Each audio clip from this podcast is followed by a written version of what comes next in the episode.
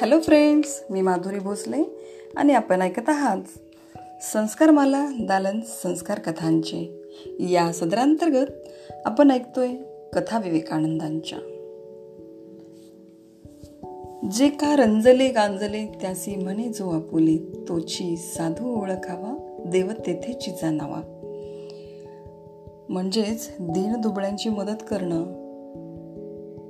हे साक्षात परमेश्वराचीच मदत करण्यासारखं आहे. त्यामुळं असाच काहीसा अशी असणारी का आजची कथा आपण ऐकणार आहोत. कथेचं नाव आहे शिवभावे जीवसेवा. एकदा रामकृष्ण आपल्या सर्व शिष्यांना वैष्णव संप्रदायाची वैशिष्ट्ये समजावून देत होते. नामस्कीर्तन विष्णू भक्तांची सेवा प्राणीमात्रावर दया ही वैष्णव संप्रदायाची तीन प्रमुख वैशिष्ट्य आहेत. यातला दया शब्द उच्चारल्याबरोबर रामकृष्ण एकदम भावावस्थेत गेले आणि जणू स्वतःशीच बोलू लागले. अरे वेड्या इतरावर दया करणारा तू कोण? हे सारे विश्व विष्णुमय आहे ही सारी त्याचीच लेकरं आहेत.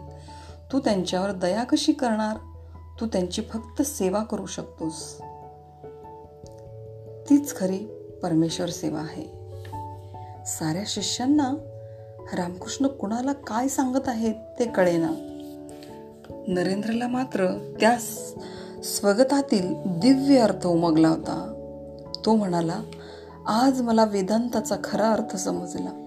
भक्ती आणि वेदांताचा किती सुरेख संगम आहे गुरुदेवांच्या शब्दांमध्ये. ही सारी ईश्वराचीच लेकरं आहेत.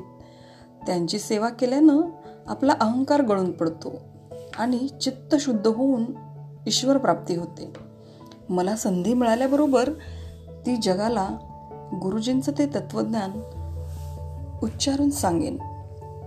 पुढे स्वामी विवेकानंदांनी दरिद्र नारायणाची सेवा हीच ईश्वर सेवा हा विचार सर्वत्र सांगितला आणि तो आचरणात सुद्धा आणला आणि ते त्यांच्या संपूर्ण आयुष्य त्यांनी गोरगरिबांची सेवा करण्यामध्ये राष्ट्र घडवण्यामध्ये बलशाली राष्ट्र घडवण्यामध्ये युवकांना प्रेरित करण्यामागे घालवलं आणि खरंच शिवभावे जीवसेवा करण्याचा त्यांनी संपूर्ण जीवनभर प्रयत्न केला. विद्यार्थी मित्रांनो आपण सुद्धा जे रंजले गांजले आहेत जे गोरगरीब आहेत तर त्यांची मदत करूयात.